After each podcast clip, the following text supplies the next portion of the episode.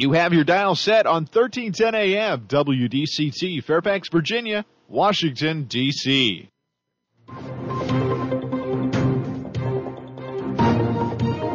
워싱턴과 미국 그리고 세계의 흐름을 짚어보는 라디오 워싱턴의 시사 토크쇼 워싱턴 전망대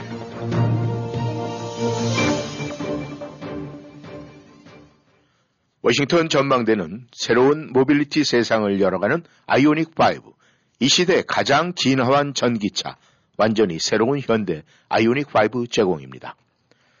청취자 여러분 안녕하십니까. 4월 28일 목요일이죠. 워싱턴 전망대 시작하겠습니다. 세계가 온통 우크라이나 전쟁에 집중하고 있는 지금 한국에서는 문재인 정권이 퇴임 후 안전 확보를 위한 검찰 수사권 박탈에 올인하고 있습니다. 그래서 온 나라가 다시금 요동치고 있습니다. 우크라이나에서는 러시아군이 동부 지역을 대상으로 총공세를 펴고 있지만 전열을 재정비한 우크라이나 군의 강한 저항에, 저항에 부딪혀서 다소 지지부진하고 있는 그런 상태가 지금 진행되고 있습니다. 오늘 워싱턴 전망대 먼저 우크라이나 전황부터 정리해 보겠습니다. 오늘도 김영일 해설위원 함께 하십니다. 안녕하셨습니까? 네, 안녕하십니까. 네. 지금 이 러시아군이 이, 이 동부 지역이죠. 그러니까 우크라이나에서 봤을 때 동부 지역, 돈바스 지역을 계속 밀어붙이고 있는데 지금 전황이 어떻습니까? 네, 일단 뭐 여러 번 보도됐던 대로 그 수도권 공략했던 부분들 병력 빼고 또 그다음에 이리저리 한 20, 30%쯤 이제 전력이 그 망가져 약화됐다는 이제 이 침공군들 쪽을 다시 재정비 뭐 재전열 전열을 정비해 갖고 어, 지금 투입으로 하면서 서서히 이제 밀어붙이고 있는 것 같아요. 네. 전체적으로 시간은 그 앞으로 뭐 4 내지 6주 정도쯤이 아마 최고 정점이 될 거라고들 한대는데. 네. 그건 왜냐하면 전열 재정비 오고 뭐 깨진 무기, 고장난 무기, 그 다음에 보급 같은 경우 하고 아, 이런 거 투입으로 오려면 분명히 좀 시일이 걸리기 때문인데. 네. 어쨌든 지금 우크라이나 쪽에서는 어, 그 러시아의 본격적인 공세가 이제 시작이 되고 있다라고 얘기하면서 곳곳에서 어 이제 아마 이 저기 양군이 네. 이제 충돌이 시작되고 있는 것 같습니다. 현재 러시아가 집계시킨 병력은 대략 한 6만 명에서 8만 명 정도로들 보고 있는 것 같고 네. 우크라이나군 한4 내지 5만 명 정도니까 병력에서 이제 다소 열세겠죠. 음. 근데 어쨌든 러시아군 쪽에서는 그 그동안의 수도권 키예프라든가 키우 쪽에 이제 실패 같은 걸 감안해 갖고 그 서서히 이제 진군해 오는 식으로 그 전략도 좀 바꿨다라고 하네요. 네. 그때 뭐 그냥 바짝 속도전으로 나갔다가 이 퇴로가 끊기거나 중간에서 공격을 당하면서 아주 완전히 망가졌기 때문에 그래갖고 이제 특히 그 수도권 공략 때는 미흡했었던 음 이제 그 지상군 기갑군 저 진격에 앞서서 이제 어 공군이 가서 때리는 공습 그다음에 네. 미사일 이런 거로 해서 이제 사전 정지 작업을 하는 식으로 해서 이제 단지 속도는 굉장히 어, 조절을 해서 움직이는 것 같다. 그래갖고 지금 외신들도 보게 되고 나면은 그 전장 소식이 이렇게 뭐 많이 안 들어와요. 네. 이제 아마 그 충돌은 있긴 했었지만 대규모 충돌이라든가 이제 그런 전투 같은 경우는 아직은 벌어지지 않고 있는 상태인 음. 것 같은데 우크라이나하고는 특히 이제 그 동바 동부의 돈바스 지역 같은 경우는 벌써 한 10여 년 가까이 그 내전 상태로서 대결을 하고 있었기 때문에 네.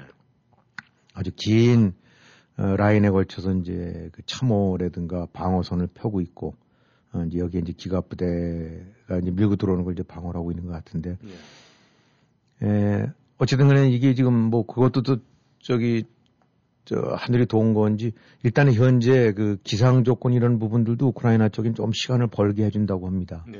어, 우리가 잘 모르긴 하지만 그 저 돈바스라든가 우크라이나 동부 지역 같은 경우가 지금 뭐 이게 미국 같은 경우도 이렇게 기후가 좀 서늘하기도 그러지 않습니까? 그렇죠. 비도 오고 그러는데 아마 그쪽은 지금 비가 많이 오고 있나 봐요. 네. 그래갖고 전체적으로 그 상대적으로 이제 여기 동부 지역 쪽은 그 넓은 그 이제 초원 비슷하게 네. 어 이제 개활지가 많이 있는데 이제 글로 밀고 들어와야 되는데 전차들 움직이며 이런 부분들이 분명히 영향을 준다고 합니다. 음. 그래서 어, 미국 언론에 보도된 거 보니까 예를 들어서 이제 그 러시아군의 진경로 상에 있는 마을. 네네. 그뭐 예를 들어 이제 우리가 뭐 항구를 비웠는데 그러면 그 북한군이 넘어올려고 그러면 이제 서부 전선 쪽으로 넘어오려면 뭐 예를 들어서 고향 고양시 같은데 거쳐야 되지 않겠습니까? 그렇죠. 아, 판문점으로 해서 이제 고양시 넘으면 이런 이제 고양시 일대 아, 주민들이 바로 이제 옆에 그 하천 같은 것들 이런 그런 데들이 있나 보죠. 네.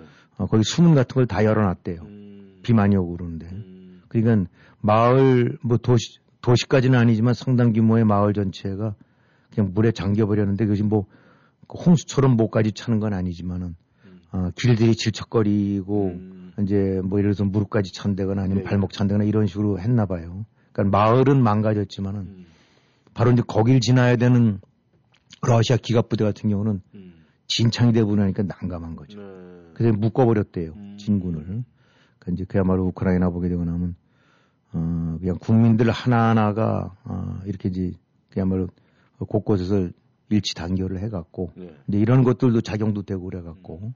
또 무엇보다 지금 우크라이나 쪽에도 서방 측에 많은 무기들이 전달되고 있지 않습니까? 그렇죠. 그래서 이제 전력들이 어, 특히 대전 전미사일 같은 경우는 그냥 전 세계 주요국들에서 재고가 바닥날 정도로 딸딸 끌어다가 지금 음. 주고 있는 것 같고 네. 그래서 그런 이제 전력 보강 같은 거에서 방어선도 비교적 잘 음. 지금 지켜지고 있고 그래갖고 러시아군이 본격적인 공세를 시작하면서 밀군은 들어오긴 하는데 아, 여러 가지 그 진군 속도라든가 이런 것들이 에, 이제 여전히 그 굉장히 지공 비슷하게 음. 늦춰져 있는 네. 그런 상태인 것 같아요. 네. 아, 특히 이제 미국 같은 경우는 뭐 40억 달러 가까이 이제 무기 지원을 하고 가까이 지원한 거 외에도 제일 이제 중요한 게 정보 지원인데 네. 뭐 위성이라든가 기타 여러 가지 정찰 자산 통해서 이제 낱낱이 꿰고 있지 않습니까? 네. 그걸 아마 고스란히 전달을 해주는 것 같아요. 음. 근데 단지 여기서 제한은 어, 러시아 쪽 영토라든가 로 넘어서는 부분들도 다 들여다보고 있지만 거기는 제공을 안 하고 있고. 네. 음, 왜냐하면 그렇게 했다가는 어, 그야말로 이제 확전이 될 수가 음. 있으니까. 그러니까 우크라이나군의 이제 우크라이나 쪽에 들어와 있는 러시아 여러 가지 그 이제 병력 이동이라든가 장비 이동 음. 뭐 이런 부분들 같은 경우는 어, 샅샅이 꿰면서 그거를 약간의 시차를 두면서 제공해 주는 것 같아요. 네. 그러니까 뭐 물론 러시아도 정찰 자산이 가동이 되겠지만은 음. 예, 우크라이나 쪽은 상대적으로 이제 방어 쪽에 있는 입장이니까 움직임이 없고 자리라든 현 위치에서 이제 진진해서 구축해서 하고 있는 데니까 뭐 이렇게 큰 음. 도움이 안 될 거 아닙니까? 그렇죠. 음, 그러나 러시아는 밀고 들어와야 되니까 밀고 들어오려면 병력과 여러 가지 장비들의 이동 같은 것들이 어, 필수적으로 노출되게 마련이고 음. 이제 그런 걸 보고 있다가 아, 좌표를 딱 받게 되고 나면 가서 공격해 오고 오는 음. 이런 식이니까 상대적으로 훨씬 효율적으로 전쟁을 하고 있다고 봐야 되겠죠. 네. 그렇다면은 이제 이 러시아가 뭐 승리의 깃발을 5월 9일 날 자기는 꽂겠다 이렇게 얘기를 했는데 그러면 그건 뭐 지킬 수 없는 약속이 이제 되어버렸고 이번 전쟁을 통해서 이 러시아에서 뭐 자기네들이 호언장담하는 부분들이 지금 지켜지지 않은 부분들이 굉장히 있어서 뭐 이 국방력이 뭐 러시아가 별게 없다, 뭐 종이호랑이다 이런 소리가 지금 나오고는 있습니다만은 이제 문제는 이 러시아가 말이죠. 유럽의 일부 국가들에 대해서 이 가스 공급을 일반적으로 좀 중단을 시켰어요. 그렇죠. 예. 근데 지금 경제 제재 효과는 지금 나타나고 있습니까? 네, 일단은 그 경제 제재라는 게 우리가 알다시피 뭐 배란간 전투기로 뭐 미사일 쏘듯이 그렇게는 안 되겠죠. 네. 전체적으로 물류가 막히고 이제 파이낸셜 자금 이동이 막히고 그 다음에 온갖 그 기업들이 이제 위축이 되고 판매가 줄어들고 그러면 또 고용이 줄어들고 네. 어, 물가는 올라가고 뭐 이런 거니까 서서히 이제 골병들듯이 좀 들어가고 있는 건 틀림이 없는 것 같아요. 네. 아 근데 이제 러시아에 대한 경제 제재를 가하는 데 있어서 이제 가장 중요한 포인트 중에 하나가 이제 러시아의 주력 상품인 이 에너지 수출, 네. 석유라든가 그러니까 원유라든가 가스, 천연가스, 네. 아, 석탄 이런 것들인데 지금 이제 어, 그, 어제 보니까 이제 러시아가 그 폴란드랑 루마니아에 대해서 네. 어, 이제 그동안에 쭉 뭐 오랫동안 이제 공급해오던 천연가스를 그냥 셔터를 쳐버 막아 버렸나 봐요. 예. 예. 물론 이거는 예상 못했던 일도 아니고 어 이제 당연히 그럴 수 있으라고 이제 보는 건데 이제 이른바 러시아가 그 자원을 갖고 이제 무기화를 음. 뭐 어떻게 보면 이제 러시아로 봐서는 불가피한 반발일 수도 있겠죠. 예. 음, 여러 가지 제재가 가해오는데 그렇다면 너희들도 당해봐라 음. 라고 해갖고 이제 특히 폴란드나 루마니아 같은 경우는 이제 시범 케이스로 먼저 된 건데 네. 이제 폴란드 같은 경우는 아시다시피 이제 동구권으로 해서 소련 연방의 이제 일원이었지 않습니까? 예.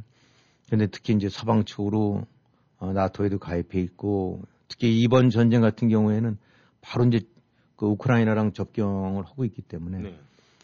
여러 가지 면으로 어, 굉장히 큰 기여를 하고 있다고 봐야 되죠. 네. 소련 입장, 아, 그러니까 러시아 입장으로 봐서는 아주 미운 털이 바뀌었다고 음. 봐야 되지 않겠습니까? 그러니까 특히 이제 폴란드를 중심으로 해서 많은 서방층 무기라든가 물자들이 넘어오고 있고 네. 거기서 육상으로 이제 하는 그런 거점 노릇을 하고 음. 피난민들도 많이 가 있고 또 명백하게 이제 엔티 러시아 입장을 취하고 그러니까 어, 루마니아도 마찬가지고 루마니아도 뭐 어, 이- 그 동구권 일원이었고 이제 소련에 아, 예속되어 있는 나라나 다름없었었는데 예, 루마니아 같은 경우도 굉장히 엔티 러시아 그를 스탠스가 강한 것 같아요. 네. 근데 이제 폴란드 같은 경우는 그 에너지 의존도가 그 천연가스가 들어서 러시아가 한 60% 정도쯤 되고 루마니아는 90% 정도 된다니까 그야말로 어 천연가스 명줄이었는데 네. 그걸 이제 하루 아침에 끊어버린 음. 거가 되죠.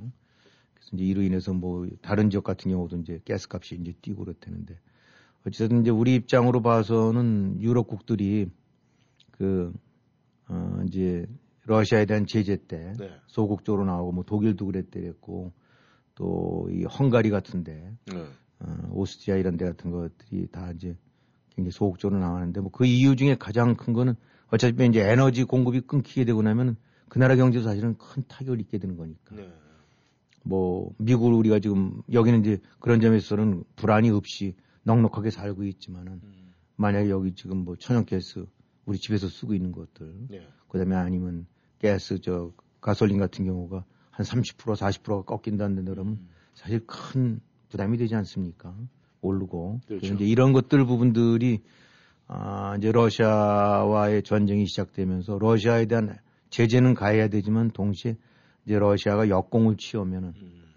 아, 그 나라 경제들 입장으로 봐서는 적지 않은 부담이 되고 네. 바로 이런 요인들 때문에 이제 약간 소극적으로 올 수밖에 없었는데 음. 이번에 어쨌든 간에 대오를 딱 정비해 갖고 유럽국들이 이제 한 목소리를 내고 어, 러시아에 대한 제재를 같이 공동 모조를 취하고는 있지만은 네. 이제 이렇게 선택적으로 하는 거니까 당사국들 입장에서는 이제 상당히 큰 충격이 좀 오겠죠. 네. 그리고 또뭐 러시아가 지금 이제 다른 데들도 확산될 수 있다. 음. 아, 라고 이제 공가를 놓고 있고. 네.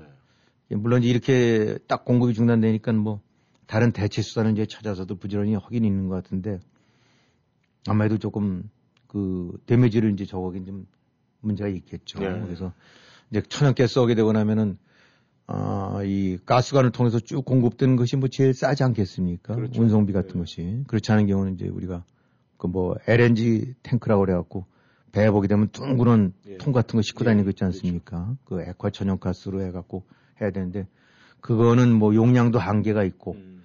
또 시설비, 운송 수단 같은 경우도 특수 장비들이니까 음. 아 이거로 이제 지상을 통해서 그냥 가스관을 통해서 쭉 오는 것과는 비교가 안 되죠. 네. 예, 그래서 그런 측면으로 봐서는 어, 굉장히 이제 큰 어, 이 에너지 위기라든가 에너지 난 같은 경우들을 지금 유럽국들이 일부 국가들이 어, 이제 이거를 어, 감당할 수밖에 없는 상황으로 지금 가고 있는 것 같아요. 네. 지금 이 나토 가입 국가 유럽 쪽에 있는 나라들이 꽤 많은 나라들이 있는데 말이죠.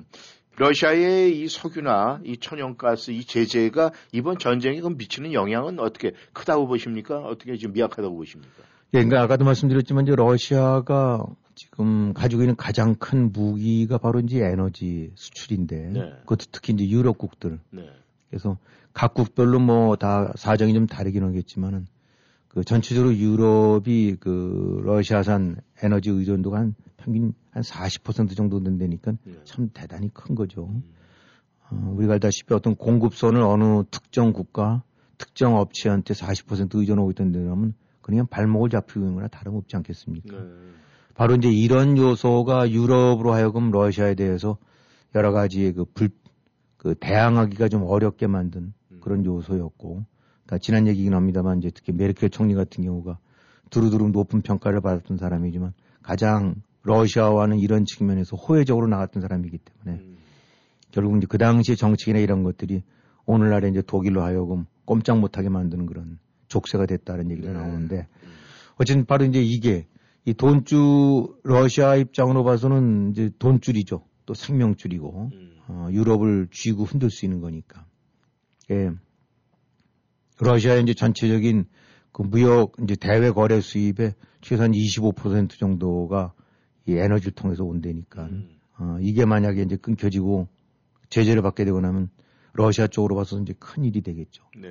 하지만 최소한도 뭐 하루에 1억 달러에서 1억 5천만 달러 이상씩의 소위 캐시가 들어오는 데니까 음. 러시아 쪽은 어, 이, 지금 돈줄 막히고 이런 상태에서 끊임없이 한쪽에서는 아, 바로 아이러니죠. 이 유럽국들이 많은 캐시를 제공해 주고 있는 거랑 다름없는 거죠. 음. 소위 전쟁 자금을. 예.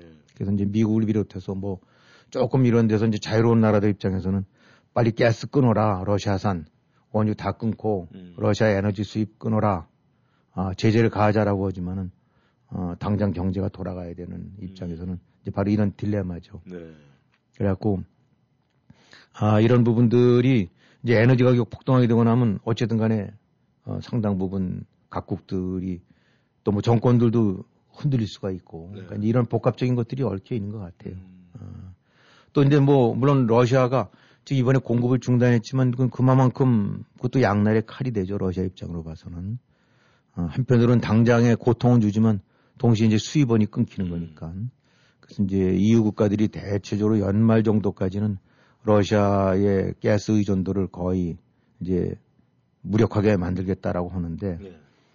이제 그때 이제 그만큼 수입 대체선을 확보를 해야 되고 음. 시설도 해야 되고 어떤 형식 좀 미국이라든가 이런 데에서도 이제 어, 최대한도로 물량들을 확보해 갖고 유럽 쪽을 공급하는 식으로 하긴 하는데 네. 장기적으로 이제 전쟁이 언제 끝날지 모르긴 하지만은 이런 기조가 계속 관련되고 나면 러시아로 봐서는 그 에너지를 통한 유럽의 영향력을 행사하는 레버리지가 어, 이제 많이 약화될 거고 네. 또 에너지 수출을 통해서 얻었던 막대한 외화 수입 같은 경우가 러시아 경제를 버틸 수 있는 최고의 호재였는데 네.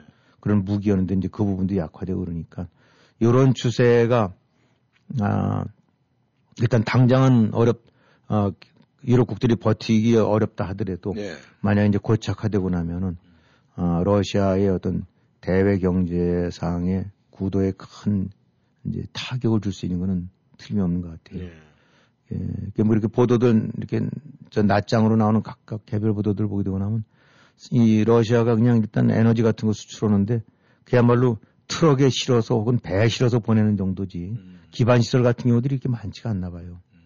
그러니까 지금 러시아 이제 가스는 어쩔 수 없이 천연 가스는 유럽국들이 적어지만 원유 같은 경우 부분은 상대적으로 이제 좀 좀 더 찬 밥인 것 같습니다. 네. 어, 웬- 그렇기 때문에 그거를 팔고 그래야 되는데 당장은 제재가 가동이 안 되는 데다 하더라도 그거를 수입을 해서 하려고 그러면 이제 2차, 3차 제재가 무서우니까 음. 아 이제 중간상들이 거래를 좀 꺼리는 것 같아요. 예. 그래갖고 지금 보도 어떤 거 나온 거 보니까 3,800만 배럴 정도가 지금 바다 위에서 겉돌고 있다니까 음. 뭐 규모는 이제 뭐 이렇게 대략 나온 거 보니까 아마 큰 유조선 하나가 한, 한 1, 200만 불, 1, 200만 배럴 정도씩은 싣고 있나 봐요. 네. 그러니까 이거를 쭉 담아서 어디 저장고 같은 데 탁 놓다가 파는 게 아니라 쭉쭉쭉쭉 생산해서 그냥 선적해 갖고 뭐 유조선에 실어 갖고 음. 보내는 이런 식인데 이게 안 사니까 음. 아, 막뭐 물량을 좀 가- 단가를 낮추고 그래도 인도나 중국 같은 경우가 이제 좀 대체 수입을 하고 있는데 네. 아무래도 그 나라한테 파는 것만으로는 안 되지 않습니까? 그렇죠. 음. 그러니까 이제 이게 바로 지금 경제 제재가 가동되고 있던 얘기고 예. 그러니까 이제 러시아 입장으로 봐서는 아, 양날의 칼- 아까 말씀드린 양날의 칼이죠. 음. 아, 한편으로는 어, 상대방의 목줄을 잴 수가 있지만은 네. 아, 또 한편으로 봐서는 자기네 이제 그 수입원이라든가 아, 이런 부분들도 그대로 데미지를 입고 나니까 가뜩이나 이제 외환고유구도 어, 있긴 있지만 그 다 묶여갖고 반 정도는 꺾여 있는 데다가 아, 이런 식에서 이제 지금 우크라이나 전쟁 같은 경우는 한편으로는 사실은 이제 뭐 미사일, 탱크 뭐 이런 것들이 남모는 이제 그런 무기 전쟁이지만 음. 또 한편은 가장 큰 변수가 무기 못지않게 이 에너지를 갖고 러시아산 에너지에 대한 서방국들이 어떻게 대처할 수 있는가. 아, 이걸 어떻게 목줄을 쥐고 서바이벌 하면서도 목줄을 잴수 있는가. 그래서 지금도 나온 얘기가 러시아산 천연가스를 그냥 막아버리게 되고 나면 얼마 못 가고 손들 거다. 음. 라는 얘기도 나오고 있는 이유가. 네. 하지만 이제 동시에 어, 유럽국들 같은 경우도 나라 전체에 상당한 타격이 올 수 있는 부분이니까 이제 꺼리고 있는 거니까. 네. 이제 그게 중요한 변수가 되는 거니까. 아, 우크라이나 전의 가장 중요한 향후 진로는 전개 방향은 이 에너지 쪽 부분들. 음. 아래 이런 것들을 많이 봐야 될 것 같다. 네. 변수가 작용될 것 같다라고 이제 봐야, 네. 봐야 될 것 같습니다. 이 김현님께서 말씀하실 때 이 찬밥 뭐 이런 말씀을 좀 하셨었는데 이 우크라이나에서 이 자기네들 도와준 나라들한테 전부 다 thank you를 했는데 아시아권 뭐 한국이나 일본 아시아권 나라한테는 thank you를 안 했다 뭐 그래서 찬밥이 됐다 이런 얘기가 나오고 있는데 좀 찬밥이 좀 되면 어떻습니까? 그냥 그냥 도와주는 대로 끝까지 도와줘야 될 것 같은데 아 문제는 지금 러시아하고 우크라이나 어느 쪽으로 좀 이 전쟁의 흐름이 유리해질 수 있- 있을 것 같습니까? 아마 많은 분들이 이제 궁금하실 거예요. 이게 지금 도대체 어떻게 돼가고 있는가. 네. 뭐, 또 근래 들어서는 이렇게 매일 뭐 전, 이렇게 저 전장 소식들도 좀 덜 나오고 이게 뭐 네. 흐지부지 되는 건가라고 하는데 어쨌든 이미 아, 예고됐던 대로 대회전, 어, 동부 지역에서의 대회전이 이제, 어, 전운이 무르익어 가고 있고 네. 이제 부분적으로는 이제 전개가 시작이 됐다고 봐야 되겠죠. 네.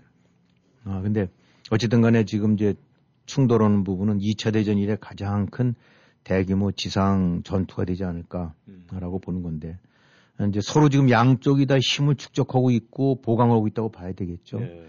어, 러시아들은 러시아 쪽은 이제 전열 재정비해서 뭐 예비 병력, 예비 전력 해놨던 것들을 투입을 해가갖고 어, 이제 지금 돈바스 지역을 중심으로 해서 거기를 장악을 하려고 하는 것 같고 그래서 뭐 나오고 있는 거 보게 되면 뭐 그쪽에 주민 투표 같은 거 푸틴이 실시하게 해서 저 크림반도 먹었을 때처럼 음. 아, 주민들이 뭐 원한다 해갖고 이제 단순하게 독립국 부여가 아니라 아예 그 크림반도식으로 그냥 병합을 하는 이제 음. 그런 야욕을 하고 있는 것 같고 그런 류의 것이 별로 꺾일 것 같지가 않다. 어, 이제 그런 음. 어, 이제 이렇게 얘기하고 있으니까 그야말로 여기는 놓칠 수 없는 전투가 되겠죠. 음. 하지만 또 이제 우크라이나 입장으로 봐서는 어, 이건 또 포기해야 될 땅이 아니니까. 음. 근데 이제 이 부분이 그럼 누가 더 유리하냐라는 부분인데 외형적으로는 당연히 이제 러시아가 더 막강한 군사력을 갖추고 있고 네. 어뭐 병력 수라든가 장 장비 그다음에 그 어, 무기의 성능 고성능 이런 것들에서 뭐 그거는 일대일 비교는 안 되는 건데 네. 아, 단지 이제 우크라이나도 아, 방어 쪽 입장에 있고 또 서방이라든가 이런 쪽으로 더 많은 무기 내지 군사 지원을 받고 있기 때문에 어, 외형적으로 그냥 우크라이나와 러시아가 싸우는 것이 아니라 사실상 서방 대리전이라고 봐야 되거든요. 네. 이게 바로 중요한 이제 변수가 되기 때문에 어, 우크라이나 입장으로 봐서는 이기진 못하더라도 지지만 않으면 되는 게 사실은 또 이기는 싸움이나 다름없으니까. 네. 그래서 궁극적으로 만약에 어, 돈바스 지역이라든가 동부 지역에 있는 러시아 침공군을 국경 밖으로 밀어만 내고 헌된다 그러면 그야말로 대승리가 되겠죠. 네. 그러니까 밀어내기 내지 방어 쪽과 이거를 공격을 해서 이제 거기를 굳히기로 들어가야 되는 싸움인데 음. 음, 지금 일단 러시아군 쪽의 병력 증강이라든가 뭐 전력 증강 부분은 뭐 다들 이의를 안 달고 당연히 이제 우크라이나를 압도할 거라고 보긴 하지만은 네.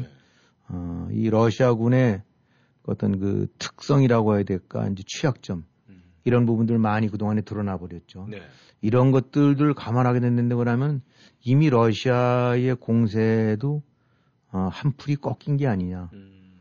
그꼭 그 러시아가 압도한다라고 보기는 어렵다는 그런 분석들도 동시에 언론들에 보도는 나오고 있어요. 네.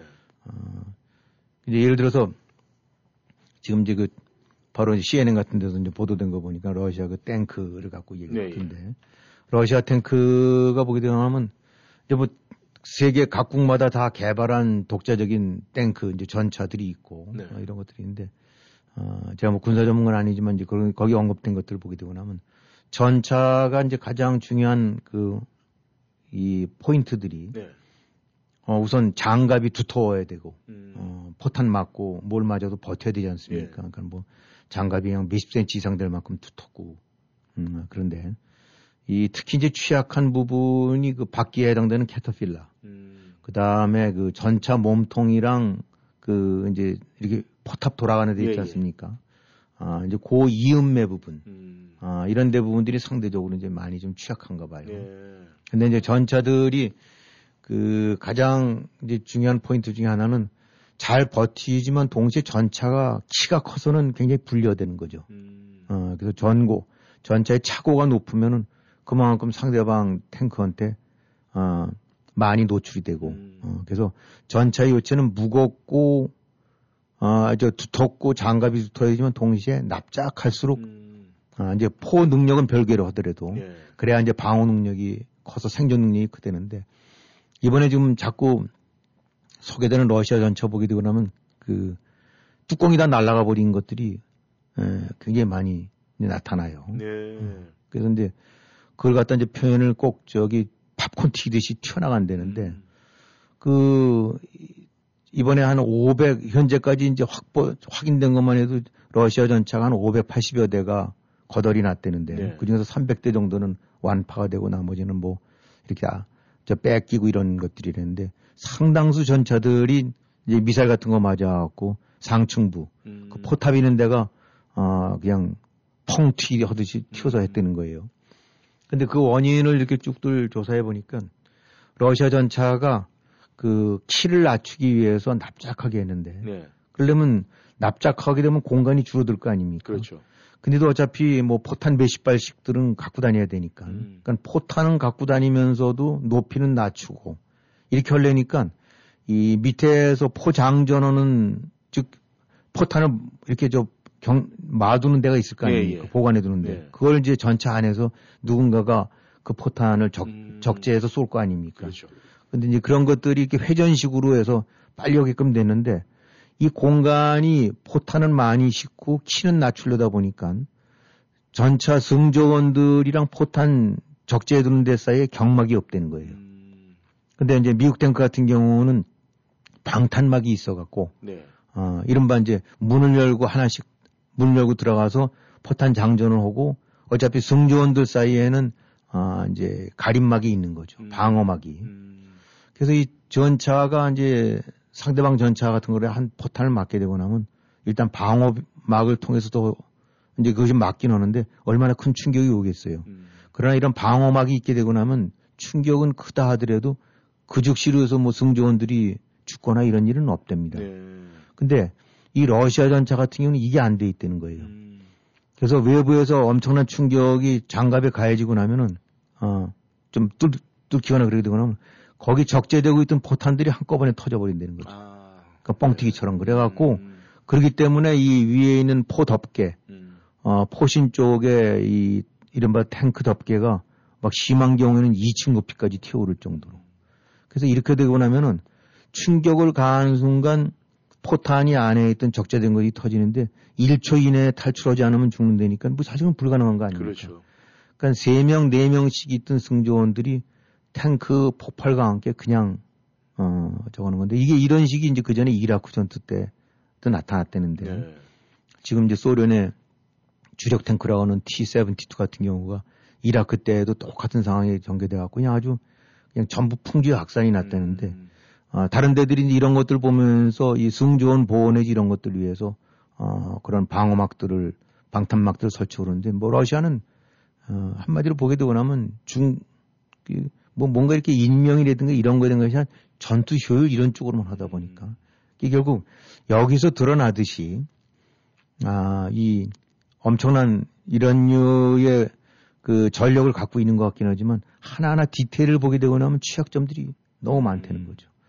그래서 지금 러시아가 증강을 하고는 있는데 이 부분들이 한마디로 첨단 신의 무기들이 아니라 예. 끌은 많은데 뭐 전차 천대 뭐 장갑차 이천 대라고 끌은 많은데 이런 식으로 디테일이 보게 되고 나면 취약점과 낡은 음. 아 그런 아 아그 구식 네. 이런 것들이 많았고 그래서 지금 이제 전력 증강을 위해서는 모아놨는데 아, 이 탱크가 러시아 같은 경우가 한 해 생산 능력이 한 아, 한, 한 250대밖에 안 된대요. 네. 그러니까 지금 거의 한 600대 정도가 거덜이 났다고 음. 보면은 거의 한 3년치 생산분이 어, 날아간 건데 음. 이거를 신속히 조달할 만한 능력은 안 되니까 네. 어, 그동안에 소련 시대 또 했던 식대로 거기도 무슨 뭐 변기창이 있어갖고 예전 무기들 많이 많았지 않겠습니까? 예. 그 중에서는 고장난 것도 있고 또 부품 때문에 놔두고 있는 거. 그러니까 지금 이제 전문가들이 이렇게 분석들을 보게 되고 나면 탱크를 재정비하고 이렇게 전열하는데 상당수가 고물상에서 이제 취합에다 여기서는 바퀴 빼고 음. 저기서는 뭐 무슨 축 빼오고 음. 여기서는 덮개 빼오고 해서 조립해서 갖고 온 거다. 그러면서 이제 전형적으로 보여주는 거 하나가 그 포병의 견인포를 보여주는데 아, 뭐 우리 저기 저 메나세스는 배틀필드에 가보게 되고 나면 그 포 있지 않습니까? 그렇죠.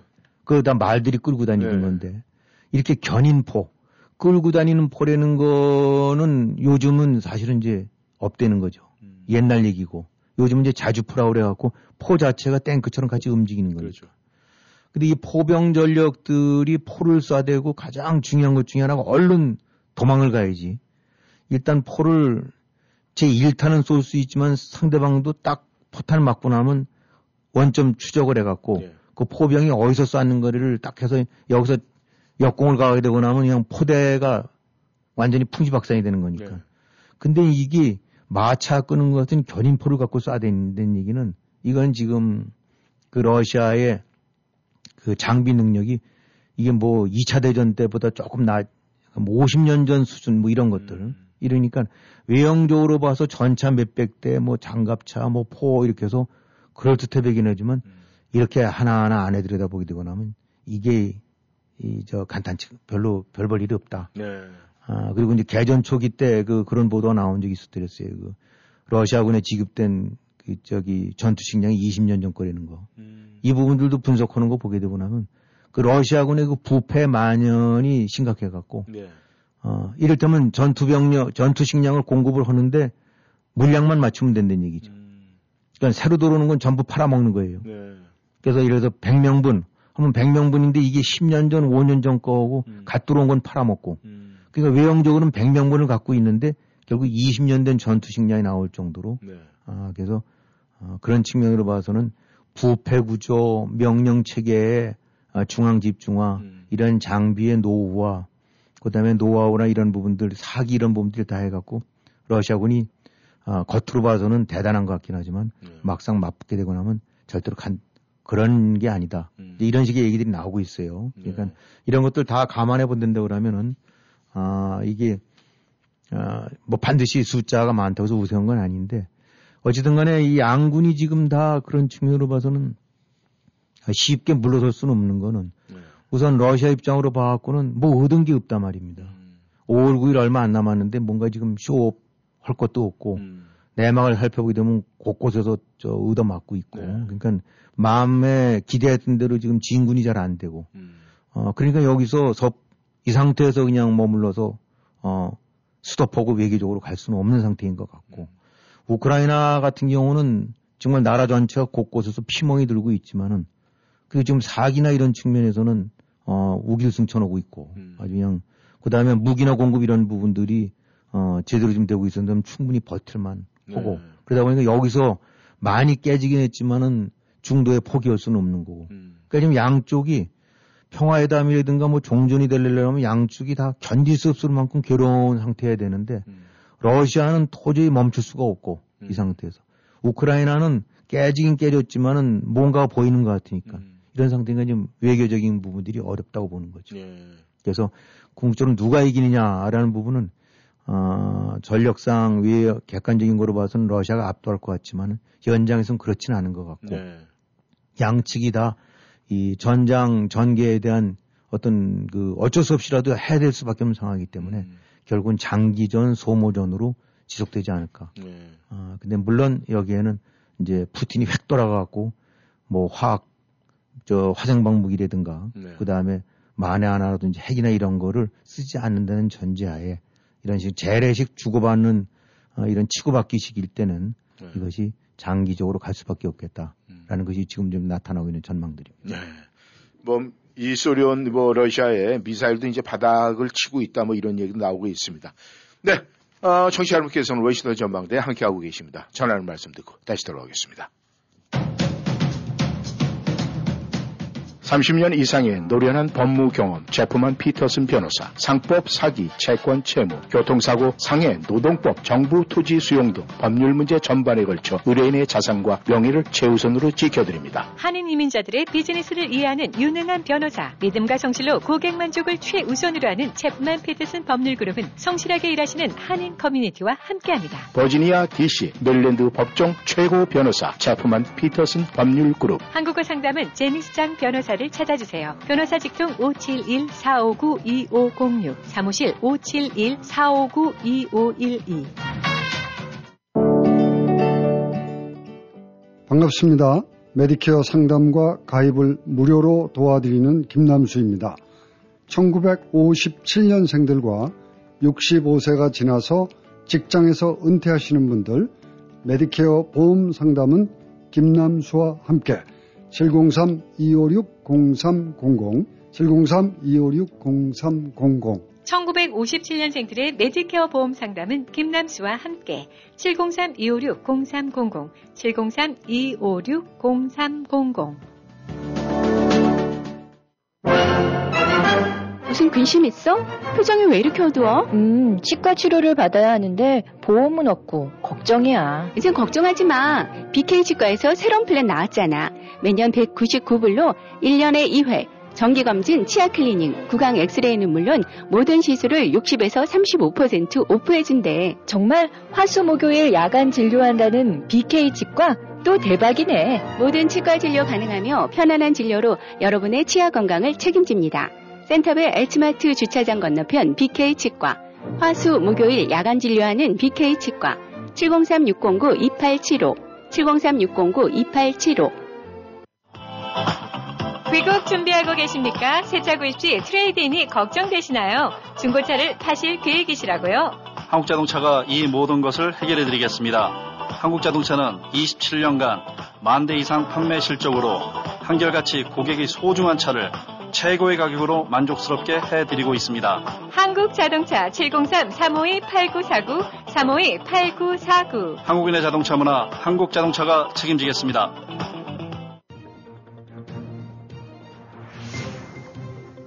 여러분은 지금 라디오 워싱턴 그리고 미주경제신문 대표인 김용일 해설위원과 라디오 워싱턴 콘텐츠 본부장 이구순이 진행하는 워싱턴 전망대를 함께하고 있습니다.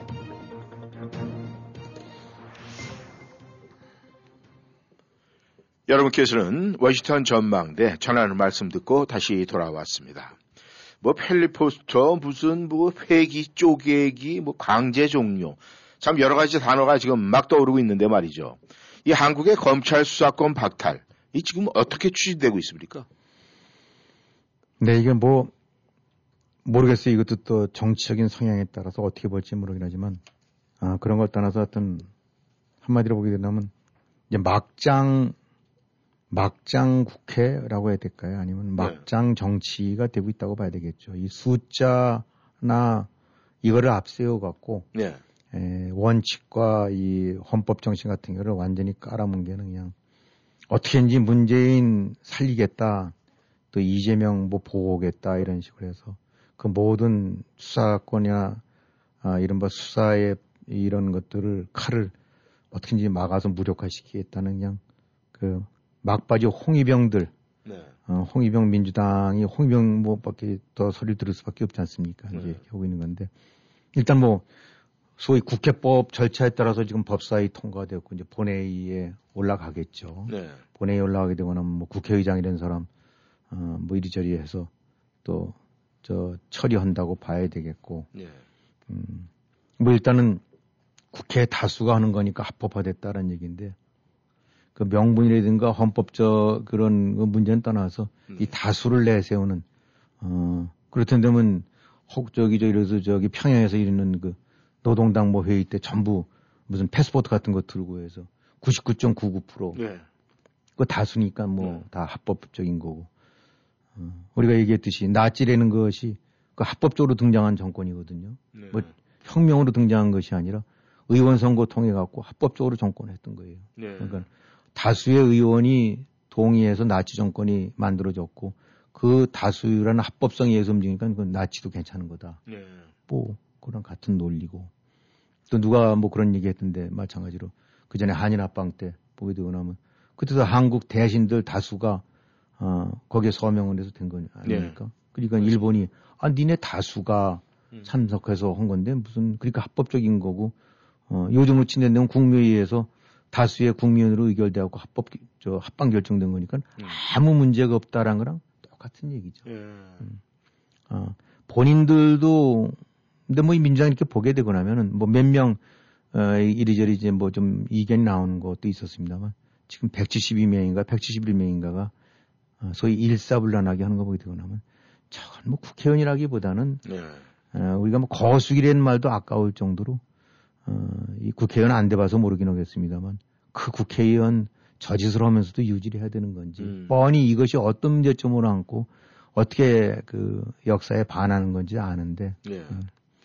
이건 이, 지금 이게 민주당 하고 있는 거 보게 되고 나면 그 과거 저 YS 제명 그 시켰을 때 예, 예. 어, 의원직 뭐저 저 미국 저 뉴욕 타임스인지랑 하면서 해갖고 그 저기 인터뷰했다라고 그래갖고 네. 그걸 빌미로 해서 제명시켰는데 그 당시에는 뭐 다수를 밀어갖고 제명했으니까 합법적이라고 했겠지만 네. 그게 결국은 아, 이 박정희 정권의 몰락의 시초가 된 거 아닙니까? 네.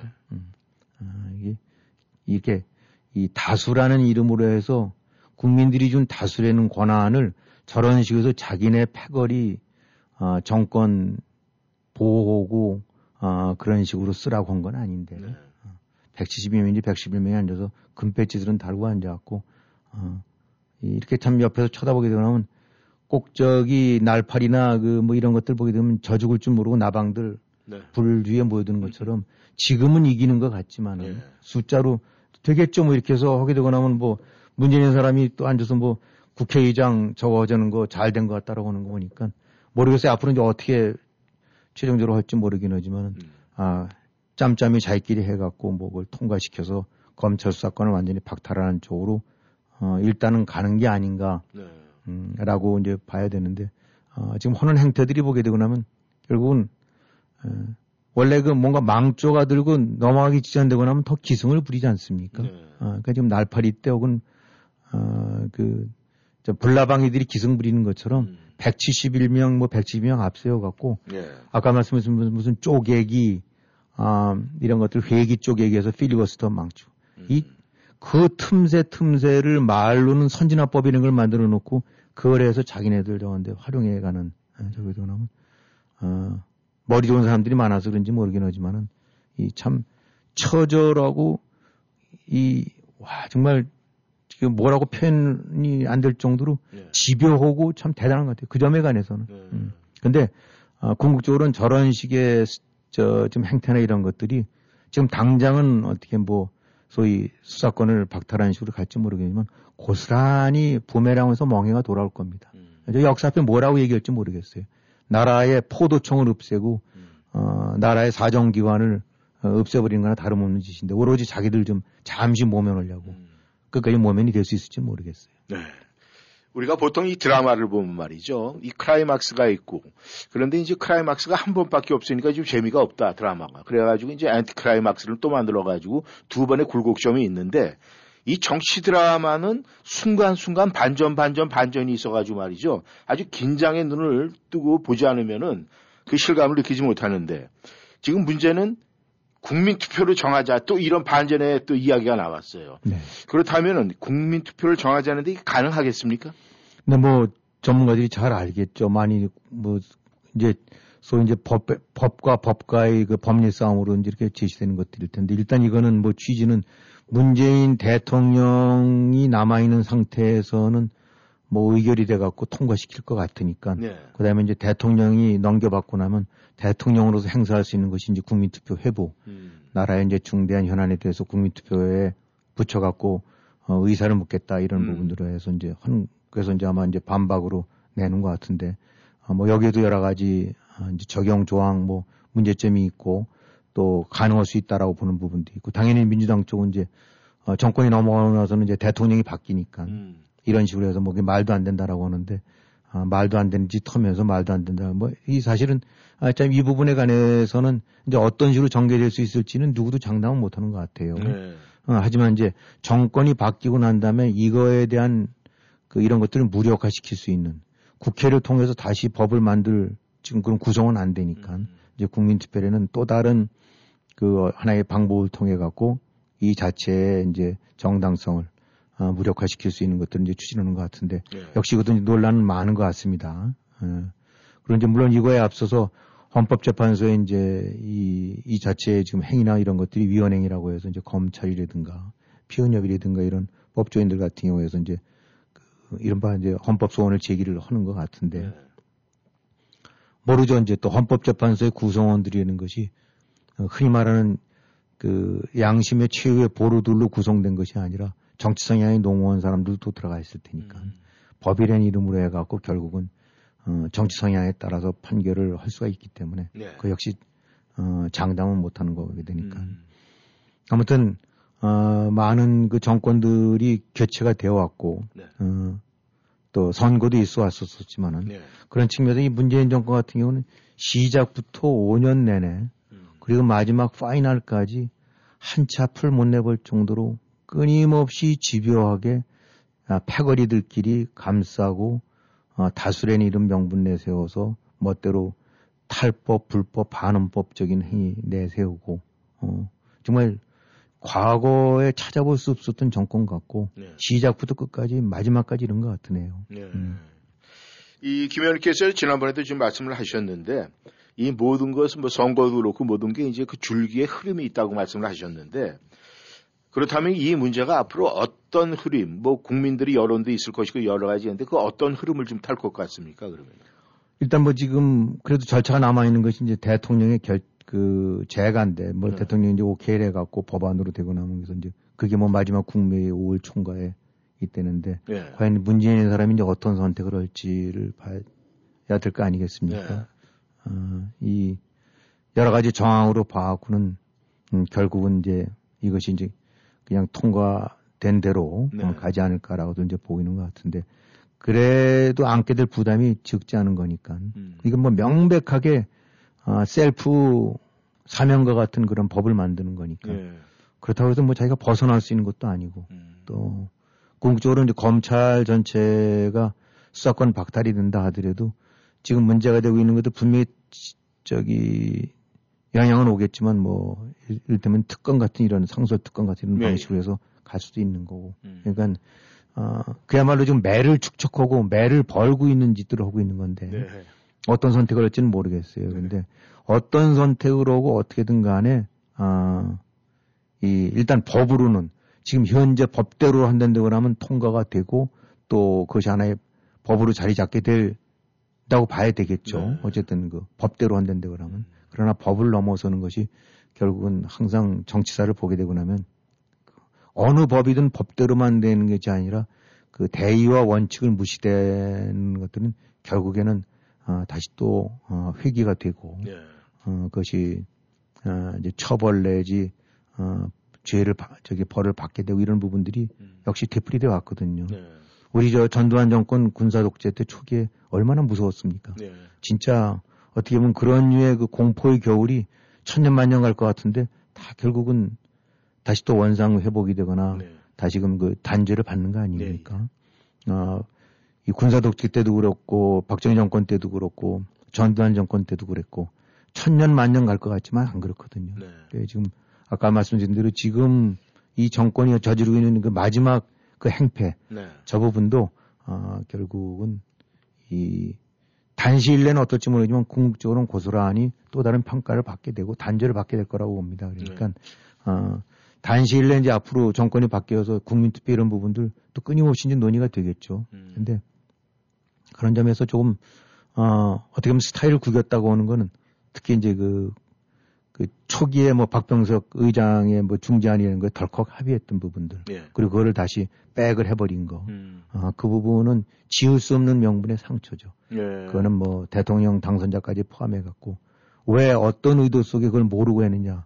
모르고 했었다면 그야말로 그건 한심하게 짝이 없는 저거고 음. 알고 했던데 그러면 속셈이 뭐였느냐. 이 부분 그런 합의만 안 했었다 하더라도 훨씬 더 이거를 막을 수 있는 명분이라든가 이런 것들이 컸을 텐데 예. 그런 점에서는 뭐 조금 그 모양새 확 구겨버렸단 말이죠. 네. 하지만 그래도 그와는 별개로 이거는 절대로 좌시할 수 없는 부분인데 어, 궁극적으로 어떻게 진행이 될지 어, 지금 단계로 봐갖고는 결국은 그냥 문재인 정권 때는 통과되고 그다음에 새 정권이 들어서면서 이거를 막 이제 어떻게든 무력화시킬 수 있는 방향으로 어, 이런 그 길을 가는 것이 불가피하지 않을까 이렇게 생각이 듭니다. 네. 아, 이번에는, 아, 우리가 이제 시선을 좀, 이 한국의 국방 쪽으로 좀 돌려봐야 되겠는데 말이죠. 아, 저는 그 이단 종교의 그 교주들이 입는 옷이라고 생각을 했는데, 이 김정은이 하얀 옷에 무슨 금태어 들은 자켓을 입고 쩡하고 나타났는데, 그게 원수의 자켓이라고 그러더라고요. 네. 근데 또 결국 그 옷을 입고 거기에 걸맞게 이 김정은이가 핵무기를 우리 쏠 수가 있다. 뭐 이러면서 협박을 했다는 소식이 들리는데 그렇죠. 이건 또 웬일입니까? 예, 그동안에 이제 그 김정은이 핵 개발을 했을 때는 항상 뭐 자위권, 아, 미국이라는 데를 가상적으로 해서 이제 핵 공격을 하게 되면 막는 데를 쓸 거다. 네. 어, 그렇기 때문에 이제 대륙간 탄도탄식에서 이제 장거리 미사일, 음. ICBM 같은 거를 해서 이건 다 미국을 타겟으로 오고 네. 뭐 이런 부분들을 해왔더랬죠. 근데 이제 얼- 며칠 전에 그 뭐 노동당 아, 아니면 이제 군 창건일인지 뭔지 예. 예, 한 말이 어, 단순 핵 공격이 아니라 자기네들의 주체적인 주권이 위협을 받을 때는 네. 항상 쓸 수 있을 수도 네. 있다라는 식으로 해갖고 핵 공격의 가능성 내지 그에 대한 명분을 아주 확 넓혀놔 버렸죠. 음. 그 얘기는 아무 때나 쓸 수 있다는 말로 하니까 세계 여러 나라들이 핵을 가진 나라들이 많습니다만 이런 식으로 포괄적으로 핵을 쓸 수 있다는 식으로 언급한 나라는 없어요. 음. 미국조차도 핵 공격을 받을 때만 하겠다라고 했다가 그 부분이 좀 너무 어, 모호하다 그래서 이제 어, 약간 모호성으로 남겨놨는데 네. 북한처럼 아무 때나 쓸 수 있다라고 한마디로 얘기한 거거든요. 음. 음, 예, 이거는 중대한 변화라고 어차피 김정은이라든가 북한이 속성이 그러리라고는 알았지만 네. 이렇게 명시적으로 핵무기를 아무 때나 필요 없으면 쓰겠다라고 선언한 것은 한국에 있어서는 어, 참 아주 중차대한 이제 위협을 공갈 핵 공갈을 본격화했다고 봐야 되는 거겠죠. 예. 이제 가장 큰 문제는 말이죠. 우리 대한민국이 이 결국에 가서 북한 핵에 우리가 볼모로 잡히면 이게 안 되는데 그렇죠. 지금 북한 핵의 볼모가 될 수 있는 가능성이 굉장히 많이 지금 열려져 있단 말입니다. 이 문제 어떻게 생각하십니까? 이게 사실은 에, 그동안에 이제 북한 핵 개발을 두고 여러 가지 비난 내지 이제 저항을 해오면서 아, 이제 문제점을 지적했을 때 네. 이 좌파들, 아, 이, 그 다음에 거기는 이 택도 없는 이제 문재인 정권 같은 이런 그 대북 유화 뭐 어쩌고 이런, 이제 이런 패거리들이 썼던 논리가 북한이 개발한 핵은 한국을 노리는 게 아니다. 아, 미국의 공격에 대응하기 위한 거지. 뭐 이런 얘기들. 네. 그러면서 뭐, 아니, 동족은 또 쓰겠느냐. 네.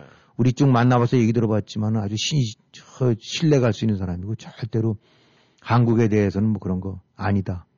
어. 이제 이게, 이게 바로 벌겋게 기, 저, 되어있는 좌파들의 논리였거든요. 네. 북한 핵을, 어, 옹호 방치해왔던 네. 그 논리가 결국은 한국은 타겟이 아니다. 라는 거였는데. 지금 이제 김정은의 이 말은 보게 되고 나면 결국은 타겟은 한반도의 한국임을 이제 그대로 드러난 거라고 봐야 되겠죠. 네, 맞습니다. 뭐 김정은이가 이 미친 인간이 아니면은 미국과 상대해서 무슨 핵전을 벌인다. 그거는 김정은이 게 바보라고 보면 안 되거든요. 네. 음, 다 멀쩡한 사람이고 음. 멀쩡하게 계산하고 논의하는데 그 정도의 전력 갖고 뭐 말로는 떵떵 큰 소리 치지만은 개말 반나절 거리도 안 되는 거. 네. 그 때문에 미국은 어차피 뭐 그남대로 대륙간 ICBM을 지니고 있고 미국에 대해서 하나의 레버리지는 갖고 있다 뿐이지 음. 실제로 몇 발 안 되는 것 갖고 미국을 향해서 쏜다는 거는 상상이 안 되거든요. 네. 그럼 결국은 노림수가 뭐냐?